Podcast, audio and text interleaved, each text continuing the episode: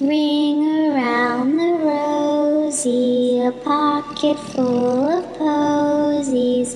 Ashes, ashes, we all fall down. Welcome to the Parasite Podcast. I'm Sherry. And I'm Marie. And today we're going to finish up with part two of the episode Death by Gaslight. This is the story of Chandler Halderson, who murdered both of his parents. In part one of this episode, we introduced you to the many people who were being gaslit by Chaz. We covered the murder of his parents and are, right now, in the process of sharing his cover up efforts as well as how he gets caught. If you have not yet listened to part one, you may want to go and do that right now. You've missed a lot. We'll wait right here for you. We're going to jump right in.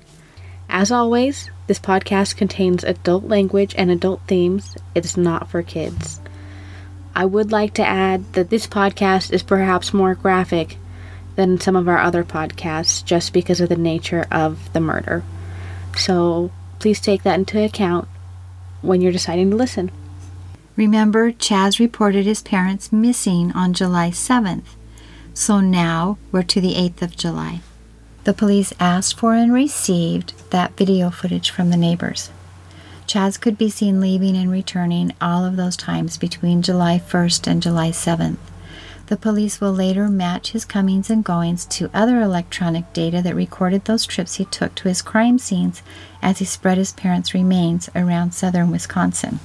In the early evening of July 8th, Chaz could be found on the front lawn holding a news conference.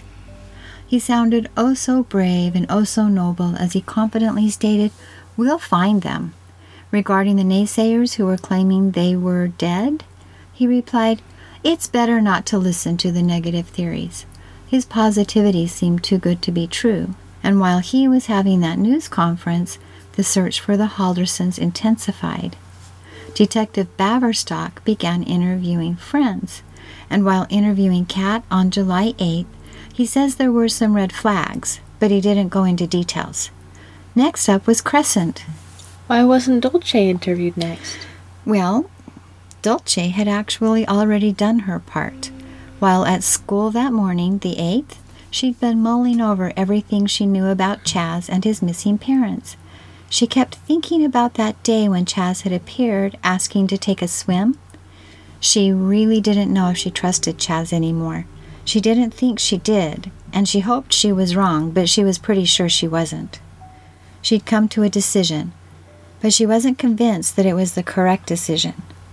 She quietly contacted Detective Liz Allen at the Dane County Sheriff's Office and said they needed to talk. Detective Allen and her colleague Detective Baverstock headed to her school to see what she had to tell them. Remember, this is Kat's mother. Mm-hmm. She told them all about what had happened on the 5th, how Chandler had appeared asking to swim, but somehow wound up out in the woods instead, and then how he'd subsequently shown up at the pool, taken a weird little pool bath, and left. She told them it might be nothing, but she was very worried that her daughter was caught up in something pretty bad. Anyway, Crescent didn't really have a lot to add. She knew Dulce had talked to the police, and she knew they'd searched her property already. In fact, the police had declared her home a crime scene and begun a more thorough search that afternoon. As she was being interviewed, she corroborated what Dulce had told them about the 5th of July. Wow, the whole farm was declared a crime scene? Oh, yes. That's horrible. Mm hmm. Why? Guess what they found? What? Blood? Mm mm. A body? Nope. And what? They found body parts. Well, a body part, concealed from view with tree branches and small logs. It had been secured with black rope. They also found a bloody tarp. It had a shoe print and a fingerprint that forensics were able to tie back to Chaz. I think you kind of cheated. That's kind of a body. Says who? They also found a saw blade, a pair of scissors, an antique saw with a chrome handle, and some bolt cutters hidden in a nearby oil drum. The investigators quickly confirmed that the remains were those of Bart Halderson. Oh. Yeah, the torso had bullet holes in its back. Bart had been shot at least three times. It's horrible. And in the back. Mm-hmm. The ultimate betrayal. There was still a lot to do before felony charges could be filed. The investigators had yet to discover what they would find of Krista's remains at that swimming hole. Mm-hmm. But they knew that both Bart and Krista Halderson had been murdered by their son. He was booked into the county jail for providing false information in a missing persons case at 9:30 that evening. What a bad son.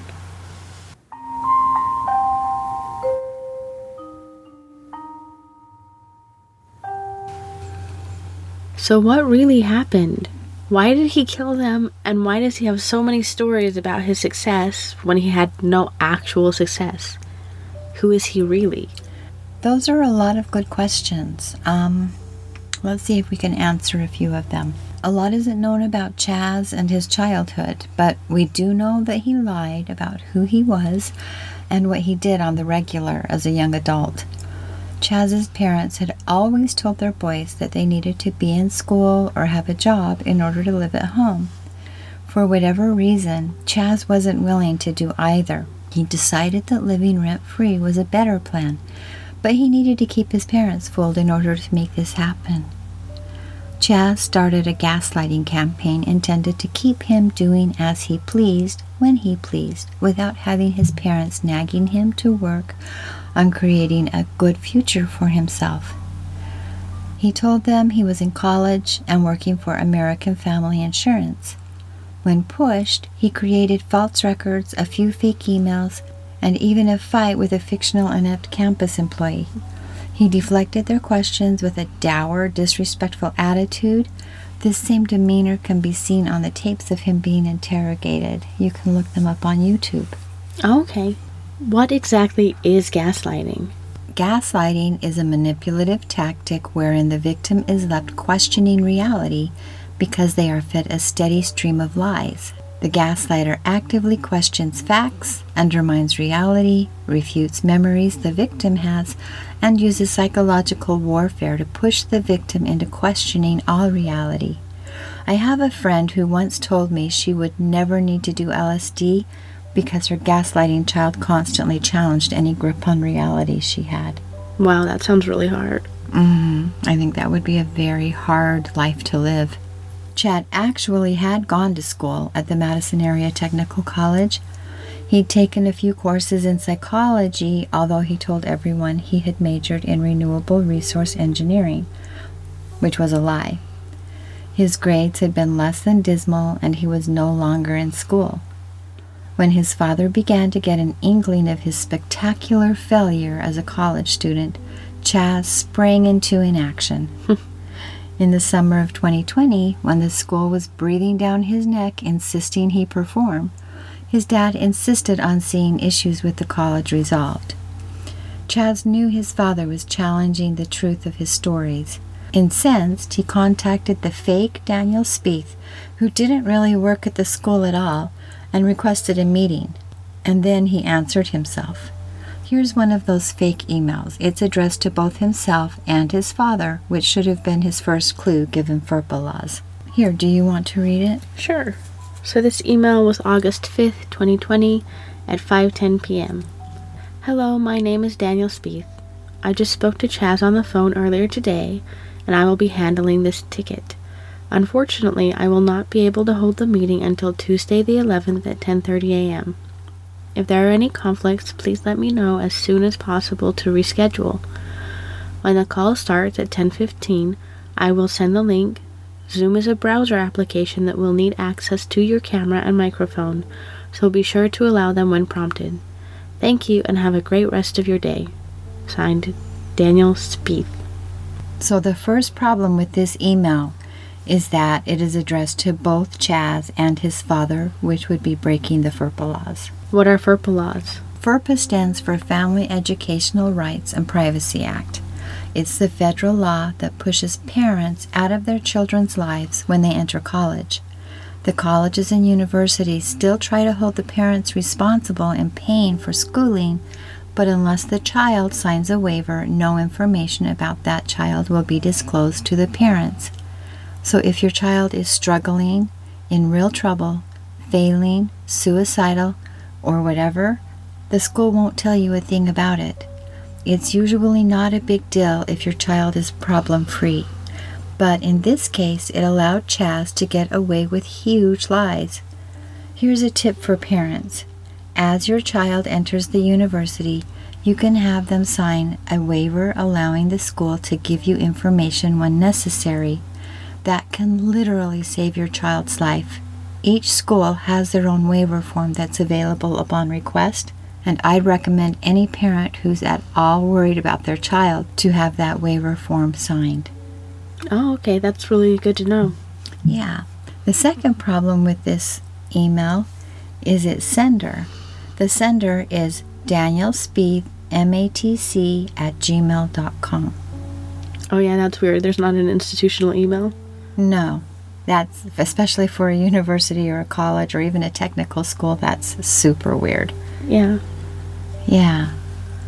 And then I noticed when I was reading it, it's also got grammatical errors, like the I will not be able to.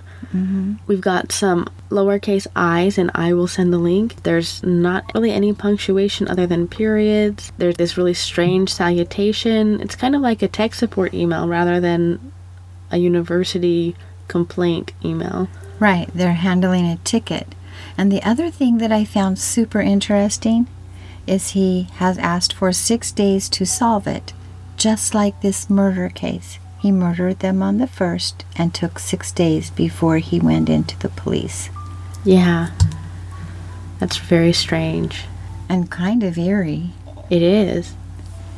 Anyway, Chaz went so far as to call the college with his father listening nearby. He yelled at a poor, unsuspecting clerk, accusing the school of messing and mixing up his records, and insisting it get fixed despite his already knowing there was nothing to be fixed. The bad grades on his record were actually the grades he'd earned, and he wasn't even a registered student at the time. He wasn't close to graduating for certain This is a real mess. Everything in his life is a mess and it's like he's this shell of a person who's creating all of these fake stories Mm-hmm. instead of just becoming a person Yeah. but despite strong evidence to the contrary Chaz continued to claim his student status, claiming he would be graduating with his associate's degree that spring. Spring came and went, and Chaz didn't graduate. According to his girlfriend Kat, he was one class short of actually getting to walk, but the graduation office had missed that fact until it was too late. When his dad relentlessly pursued the issue of his not graduating as pretend planned, claiming it was due to the records mix up, he used a tragic fall down the stairs to miss an important meeting that he'd fake scheduled to discuss it and used fake Aaron Hoover to reschedule another fake appointment that was out past the planned murder date. There was no length that was considered to be too far when he was set on deceiving someone. Yeah. I mean, you could argue that he spent more time and energy gaslighting people than it would have taken to actually just go to college, get a job, make a good life for himself. Absolutely right.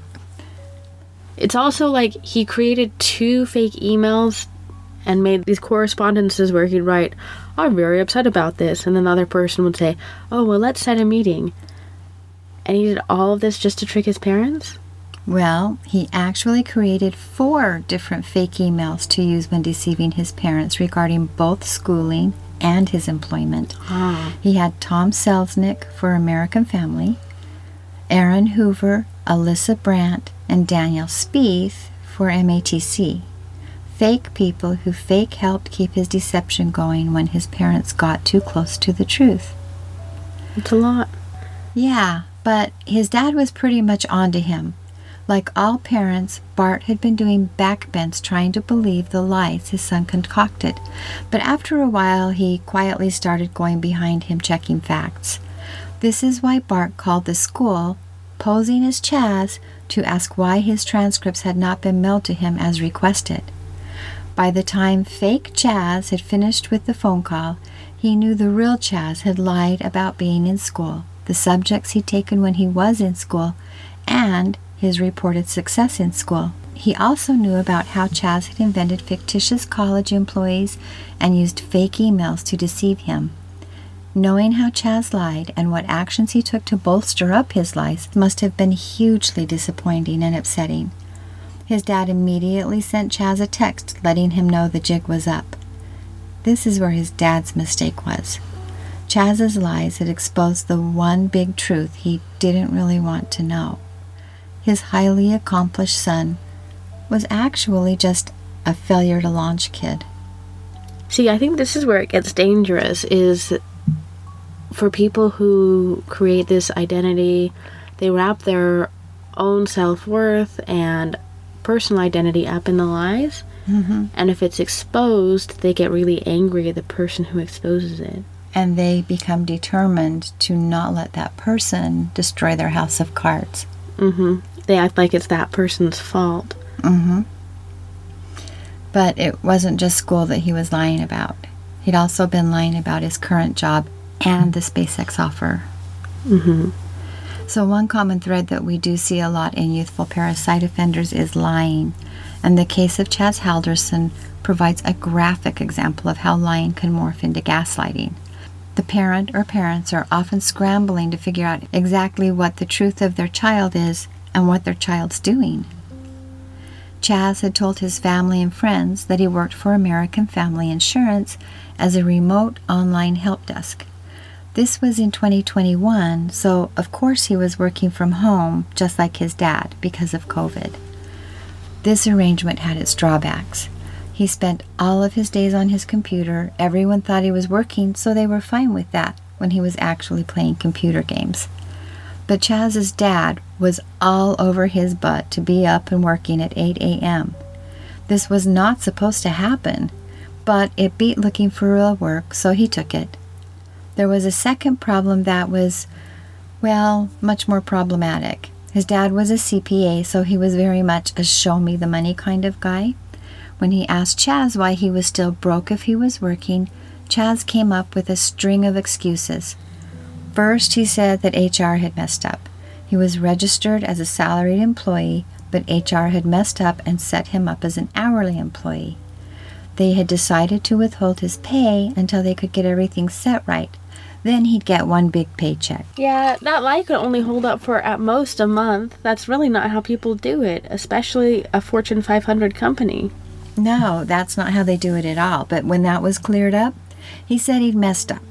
He'd given them the incorrect deposit number, so that needed to be cleared up before they could actually pay him again. Next, he said the amount they paid him was so big the bank questioned the deposit and had held his funds so they could investigate. Okay, so a lot of flimsy lies. Mm-hmm. And I don't think his dad was buying them. No. All of his claims, though, were backed by emails that went back and forth between Chaz and his fake HR people. This was a lot of work, and of course, he still had his dad to answer to because they were both working from home. Hmm. So, how does he get his dad to back off and also provide a reason that no one is seeing any income from a current fake job? It's easy. Get hired by a prestigious company that's out of state. Dad will think of you as a go getter and get off of your back, and you can say you're saving all of that money to get a car and your new home set up. Ah. And a new lie was hatched. Chaz announced he'd been hired by SpaceX and he needed to save all of his money so he could buy a car and pay for an apartment deposit in Florida. He was supposed to complete online training for one week and leave for his new job on June 11th and officially start at SpaceX on June 14th. This was an excellent job offer. But a pretty harsh deadline. Mhm, yes. Now, I realize these are all lies, but how was he paying for his expenses? Well, we do know that he didn't own a car. He used his parents' cars, he lived in his parents' home, he used his parents' insurance, and he ate his parents' food. But he had a girlfriend. How did he pay for things like dates and little gifts? He didn't. Chaz's girlfriend paid for their dates. He had told her his income was going toward their future. He told her he'd bought a car and paid the fees for their new apartment in Titusville. He was moving there in July, and she would follow him in August when the lease on her apartment was up. So he was just a mooch. Mm-hmm. There was no car. There was no apartment. There was nothing. He couldn't even afford a gun to shoot his parents. That apparently was handed to him as a gift by one of his gamer friends. That's terrible. I can't imagine that's a fairly normal gift. I wonder if his friend knew what he was going to do with it. According to that friend, no. I did have a question about his timeline. Okay. If he's supposed to leave for his new job on June 11th and start on the 14th, how is he going to not move until July? That's a really good question. So, first, his brother, Mitch, Mm-hmm. was diagnosed with diabetes. Oh. diabetes type 1. He went to the doctor not feeling well and found himself in the hospital. It was very serious. mm-hmm. And of course, Chad said, I can't go now. I'll call them and delay my start date. And then a week later is when he threw himself down the stairs. Ah, okay. So, So- it was a delayed move date. Right. So he had delayed that move date to July and then had this injury. Okay. So back to this gun that he was given. Mm-hmm. One of the guys he'd met during his endless days of gaming when he was fake working was a man named Andrew Smith. Andrew had been living in Germany when they established their virtual friendship. In June of 2021, two weeks before the murders, Andrew was stateside and decided to become friends with Chaz in real life. He traveled to Wisconsin to spend some time with him. On June 12th, Andrew gave him that gift an SKS rifle and 400 rounds of ammunition. This is the gun that he used to shoot his father in the back two weeks later. I know that this isn't super important, but I don't know a lot about guns. What does SKS mean? It's a semi automatic rifle originally designed by the Soviet Union. The acronym SKS, I hope I don't murder this, but it stands for Samozaryadny Karabin Systemy Simonova. Semi automatic means it self loads, which means it uses the force of usually recoil to expel the bullet casing and it loads the subsequent bullet. Oh, okay. So this is a pretty high powered gun. Yes, it's a very powerful rifle. The truth of who Chaz was had begun emerging with all of this new information. With all of the trappings removed, it appears this case boiled down to this. Chaz decided to kill his parents when he realized his dad had caught him red handed. He didn't want to be kicked out of the house. He liked his lackadaisical lifestyle and he needed to find a way to afford it with, of course, the least amount of effort. He was aware that they had a million dollars in life insurance alone, so his dead parents meant he wouldn't have to move and he would have the resources to live the life he wanted without having to deal with them. That's horrible. It is. It's pretty devastating. It is. And once again, I go, wow, you really should not tell your children about your financial situation and especially not about your life insurance. No, you might want to make them aware that there's a small policy, and the small policy might be $5 billion. But don't tell them what the amount is. Don't get them planning on any of your money. I think that what I'm going to do is make a little folder and put it at my desk. And when I die and they go through my things, then they can find out. They don't need to know right now. That's right. I think that's the wisest course of action. The last conversation his father had on this earth was that one with the school wherein he confirmed Chaz had been lying to them all along. The last text he sent was to Chaz. He sent one letting him know that he'd spoken to the school and knew all about the lies. Chaz panicked as he watched his father systematically work toward the truth, and he knew it was time for him to get away with murder. Directly after that, Chaz murdered him, shooting him in the back with the SKS his friend had given him.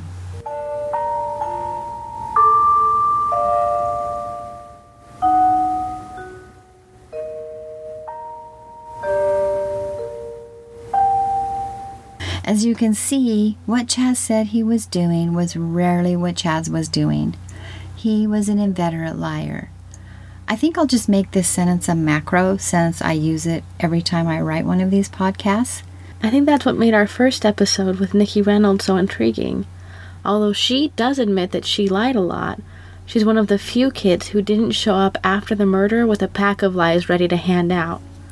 I agree. I think that she at least had that freshness of honesty after the murders. Yeah. But let's go over the evidence regarding his lies and see if we can see anything more. Okay. I think we should probably just start with what the investigators found. Um, and let's start with SpaceX. Okay. In June, of course, Chaz had to know he was in trouble because he was supposed to start.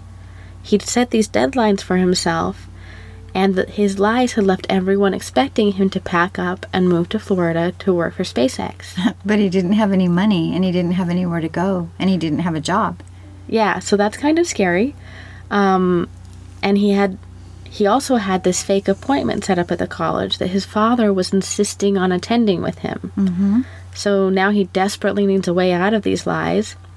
And I guess he found a solution that was less painful to him than telling the truth. On June 17th, he threw himself down a set of stairs and said it was an accident. He was acting funny, so he was taken to the emergency room to get checked out. After this trip, he appears wearing a cervical collar. He told everyone the doctor had told him he had a serious brain injury. In fact, he claimed the doctor told him he needed to worry about this being a serious spine injury or an aneurysm. It was so serious he may need surgery in the near future to avoid potential paralysis. And the worst news? The doctor said he should not fly or travel long distances. So Florida was impossible and SpaceX was off the table. Oh, and that appointment with his dad in the school was delayed. Wow, that fall down the stairs seems to really have solved his problems. Yeah, but can you imagine throwing yourself down the stairs instead of just telling people the truth? What if he had been hurt? I'm sure he was very careful with how he threw himself down the stairs. There were no witnesses. His mm-hmm. father just heard a bump, bump, bump. Oh, okay. So who knows how true even the fall was. That's true. But isn't that amazing that people were believing him when he said it might be an aneurysm, it might be a brain bleed, it might be a spinal injury, my legs, I can't feel them. It's very strange. Mm-hmm. Now, at trial, the emergency room doctor was called as a witness and said that although it was likely the tumble had left Chaz with a mild concussion, his CT scan did not show any abnormalities whatsoever. Hmm. He did not tell Chaz that there was the possibility of any spinal injury, brain bleed, aneurysm, or paralysis. But he had that cervical collar. Well, the doctor had told him that he was fine. Chaz had complained about pain in his neck, so the doctor offered him a cervical collar, which Chaz accepted. Oh. Yeah, but the doctor had thought Chaz would wear the collar for a couple of days and just take it off when he was feeling better. It wasn't a big deal, and it really wasn't even necessary. He also flatly denied telling Chaz that he may need surgery in the future, and he never told him he couldn't fly or travel long distances because, again, the examination and CT scan indicated that Chaz was fine. And yet he wore that cervical collar every day and he capitalized on having his girlfriend and his mother get things for him, help him up the stairs, help him to walk like he was an invalid. Yeah, I think at his core he just wanted to be pampered, and this was just another way to have people do whatever he wanted. So pathetic. Mm-hmm. On July 1st, Krista left work at around 5 p.m. Surveillance videos show her arriving home at about 5:10 p.m. and going in the house. Other than the text she'd sent to her son saying she was in White Lake, Krista had not used her phone since sending Chaz a text promising to buy him a soda on her way home from work, as per his request. But at 8:15 p.m., her vehicle pulls out of the driveway and stops at the Kwik Trip store where Chaz exits the vehicle and purchases two 10-pound bags of ice. Oh, that's interesting. He wasn't lifting anything or doing any chores. No, this was the first time since his accident that Chaz had been seen not wearing his neck brace. and the neck brace never reappears. Oh my. So it seems like the neck brace was just for his family's benefit. Mm-hmm. On July 2nd, some neighbors noticed that someone was burning stuff. In the middle of July? Yeah, that's really strange, right? Yeah. The fire appeared to be coming from the Halderson fireplace in the early morning hours. And at 7 a.m., Chaz is seen purchasing a tarp, And that is the tarp which they find on the farm with blood and his bloody footprint. Ah, okay. They also found a Target bag filled with bloody cleaning rags with Cat's name on it, Oh, along with an order date, which we talked about a little earlier. Mm-hmm. They determined that that was the bag she had bought him cleaning items in, like a Target pickup, so her name was on the bag. Well, that makes sense. Yeah. And again, they don't think she had any knowledge that this was anything to do with a murder. Okay. She just thought he needed a Swiffer. And then there was also a rope tied around the tarp holding his father's torso, and that was an exact match to the type of rope that was found in the Haldersons' garage. Interesting. Yeah. And then that text message, supposedly the last one Krista ever sent. Mm-hmm. Telephone triangulation indicates that the message was sent from Windsor, Wisconsin, which makes sense since the police found both Krista and Bart's phones wrapped together in tin foil and a paper towel and hidden in a shoe under a shelf in the house. The message had clearly been faked by Chaz. Did Chaz think they would not search the house at some point Yeah, I don't know why he would hold on to their phones. Maybe he needed them for passwords or something. and hide them in a shoe under a shelf? That's Yeah. nutty. I mean, he had to know that the police would eventually search the house, but he seemed to think he was above investigation. Mm-hmm. And he was pretty lazy. He was. He wasn't lazy though when he was cleaning up. No, he was pretty thorough. After his arrest, the investigators returned to the home to complete a more intensive search. Remember the fireplace where Chaz said he'd shattered the glass playing ball with his dog? Mm-hmm. During that search, they found part of a human skull in that fireplace. Oh. Yeah, and luminol testing indicated traces of blood everywhere. In the garage, they also confiscated an axe that was found to have human blood on it and a pair of Chaz's shoes that had a reddish brown stain on the bottom of one shoe. Ick. I know. they also found the black rope that matched the rope at the crime scene and a freezer chest in the basement that hadn't been there during the first search. The chest drainage system tested positive for human blood. It's awful. It's, this is one of the most awful cases as far as the evidence goes. These are really, really hard sometimes. They are. But forensic analysis of all of the evidence indicated Chaz had stored his parents in the chest, um, pulled them apart, and tried to burn them in the fireplace at home to get rid of the evidence, not realizing he couldn't get a fire hot enough in a home fireplace. And then he began a series of macabre trips around Wisconsin to incrementally dispose of their bodies. But the police still didn't have the gun he used to shoot his father. Hmm, that seems to be problematic. Yeah, you usually need the murder weapon. But in October, when Crescent cleaned out her tobacco shed at the edge of the woods, she happened across the SKS style rifle that was used to murder Bart, hidden behind some boards. He put everything at Crescent's house? He did. I almost wonder if he kind of thought, oh, well, I'll misdirect them by making it look like maybe Kat did it. I'll put parts of the body at, at Crescent's house. I'll put some of the cleanup tools at her house. And then, in case they miss the clues, I will literally leave her name at the scene. Yeah, I mean, he left the murder weapon there. It just doesn't seem like he was worried at all about whether Kat was implicated and maybe even wanted her to be. He does actually look like he was trying to set up a defense for himself by implicating other people. I think so. But anyway, Crescent, of course, immediately turned the rifle over to the police. Good for her. Yeah, and I bet she never shares her pool with anyone again. Probably not. oh, speaking of swimming, remember when Chaz said he was a member of the scuba diving team for the Madison Police Department and had also been diving with the Department of Natural Resources diving team? Mm-hmm. Well, those teams didn't exist. That was all a lie, too. Wow. Pretty much everything in his life was a lie. But when he was taken in for questioning on July 8th, they hadn't found his mother's body yet. He confidently shut down the interrogation by asking for an attorney. That was fine, the investigator said, and they put him under arrest for providing false information in a missing persons investigation. He panicked and told the detective he wanted to be taken back up to the interrogation room where he promised to tell them everything. The detective explained that that was good and well, but because he had just invoked his right to counsel, the interview was over. And Chaz responded, What if I want to tell you everything with an attorney present to guide me? Again, reiterating that he wanted to tell them everything. That's like my attorney will be present, my attorney will not let me speak.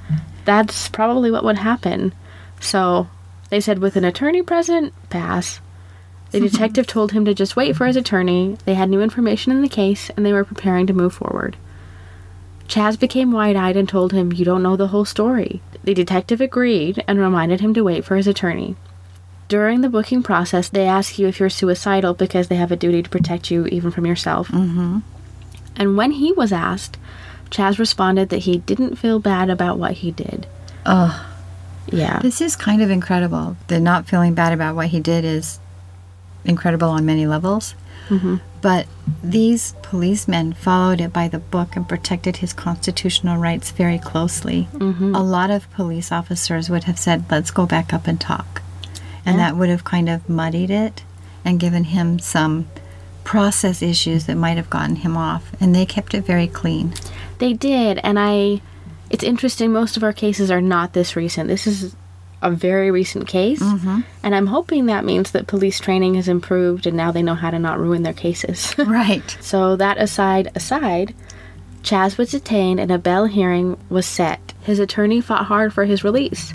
She did not feel the pending investigation had any bearing on the fact that her client was being detained without filed charges. Well, they had a filed charge, right? they did, but the detention calculations for someone who has interfered with a witness versus someone who has murdered two people is going to be mm. different. Okay, that's right, because those are felonies, right?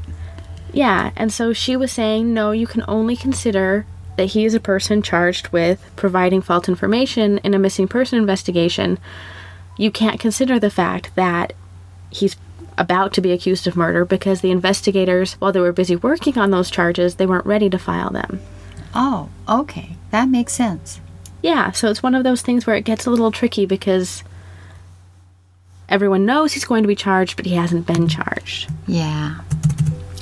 So initially, the commissioner set his bail at only $10,000, ordering him to remain in Dane County and to wear a GPS locator at all times. I know that made a lot of people mad that the low bail wasn't high enough for these two murders. That makes sense why it wasn't. Yeah, it's really hard because detention hearings, they're not saying whether we think they're guilty, whether we think they're a bad person. It's Or whether we think they even did something else. Yeah, and he could only consider the crime that he was charged with. The actual crime had not, the charges hadn't been filed yet.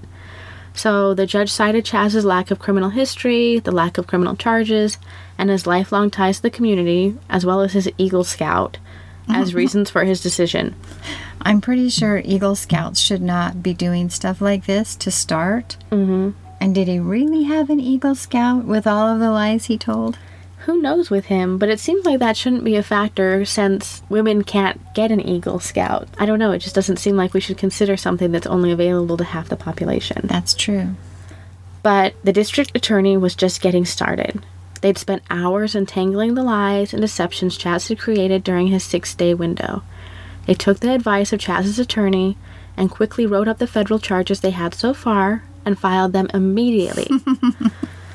yeah, they did a really good job, but they put another hold on Chaz which prevented him from bailing out of jail at all. I'm not thinking that Chaz's attorney was expecting that. No, but she may have been. I mean, eventually it was going to happen. Right. So, on July 14th, they questioned Kat yet again. She had mentioned the shattered fireplace in her previous interviews, but now there was something else on her mind. She was remembering that day that Chaz had shown up in an unexpected location on her tracker. Oh. She helpfully shared her screenshot with the police. They could see he had been in a forest on the banks of the Wisconsin River near Prairie du Sac by a bridge on July 3rd. This worked just like a macabre treasure map. But instead of treasures, the investigators found a portion of the remains of Krista Halderson. Oh. Yeah, it's really sad. Um, but in a way, I'm really glad that they recovered at least part of her body, so the family had some of her to bury. That's true. And by the family, I mean his brother, not him. Right. On July 15th, Chaz again found himself with a new bail amount $1 million. This was said at the hearing after the charges for his father's murder had been filed. He'd been charged with first degree homicide, hiding a corpse, and mutilating a corpse, along with the original charge of providing false information on what was now called a kidnapping. The charges for his mother's murder came shortly after that and were identical to the charges against him for his father's murder. So he reported this on the 8th, and by the 14th, they had all of these charges in place. Mm-hmm. They are very competent. They are. They did a great job, and they did a great job with not messing up their own case and their eagerness. Mm-hmm. But I also think this is reflective of what we see in a lot of these child cases, where they think that they are so clever and excellent liars and great at cleaning up their messes because their parents believe them. Mm-hmm. Not realizing that their parents are believing them not because they're so clever, but because your parents want to believe you. And they love you. Hmm And when they try to fool people like the police, it doesn't go very well because they're just not that clever. And the cops don't love them. Right. During the trial, a list that Chaz had made directly after murdering his parents was publicized. It listed five items as weekend chores. Oh. I don't know if I want to hear these. Are they all macabre? Uh, not if you don't know what they're for. Oh, okay. So what are they? Well, first was H2O2 lemon. For those of you who are unfamiliar with the periodic table, H2O2 is hydrogen peroxide. Oh, Which he- wanted Cat to pick up for him. Exactly. When you mix it with lemon, it's really good at cleaning up blood while also getting the blood smell out, which Chaz apparently knew. Wow. Second, door handles. Not sure what that was for. Hmm. Um, third was move your, mm, pardon my French, shit upstairs. Um, oh, so maybe everything he was using to sleep downstairs? Maybe it's unclear why he was doing that. If it meant his bedding, if it meant part of the murder stuff so that Cat wouldn't see it. I'm not sure. Fourth was, shockingly, get a job. What? I know he must have been channeling his father finally. but I if he would have just done that first, he wouldn't have done this. Oh, yeah. I. That's just beyond me. I know. And fifth, clean the floor. What a list. I know, but I guess those were the chores that were keeping him so busy. He was, of course, found guilty, and for Bart's murder, he was found guilty of first degree intentional homicide, hiding a corpse, mutilating a corpse, and false information on a kidnapping, and he was also convicted of his mother Krista's murder, and again found guilty of first degree intentional homicide, hiding a corpse, mutilating a corpse, false information on a kidnapping, So was this a jury trial? Yes, it was. Um, and you can see a lot of the trial on YouTube if you want to. Oh, okay. With Law and Crime Network. Mm-hmm. I'm glad they have those files. Oh, also, I think one of the news stations, Channel 3000. Okay. Yeah, it's it's interesting to see, but um, we can't tell you how he's doing in jail or any of that because he won't even be sentenced until March 17th, 2022 at 1:30 p.m. Oh, so everybody can watch for that. That's coming up soon. Mm-hmm. So that's everything for today, right? Mm-hmm. It's time to thank some people. Okay. So we'd like to thank the Law and Crime Network, Heavy.com, WKOW TV, Wisconsin State Journal, NBC 15, News 3 Now, and Channel 3000 for much of the materials and photos we use to bring you this case. If you would like to contribute to our show, you can find us on Patreon. Tax deductible donations begin as low as $10 a month, and we will shower you with gratitude and stickers should you choose to lend us your support. If you would prefer to make a one time donation, please visit our website at parasite.org. This has been the Parasite Podcast. And remember, Always sleep with one eye open. Ashes, ashes, we all fall down.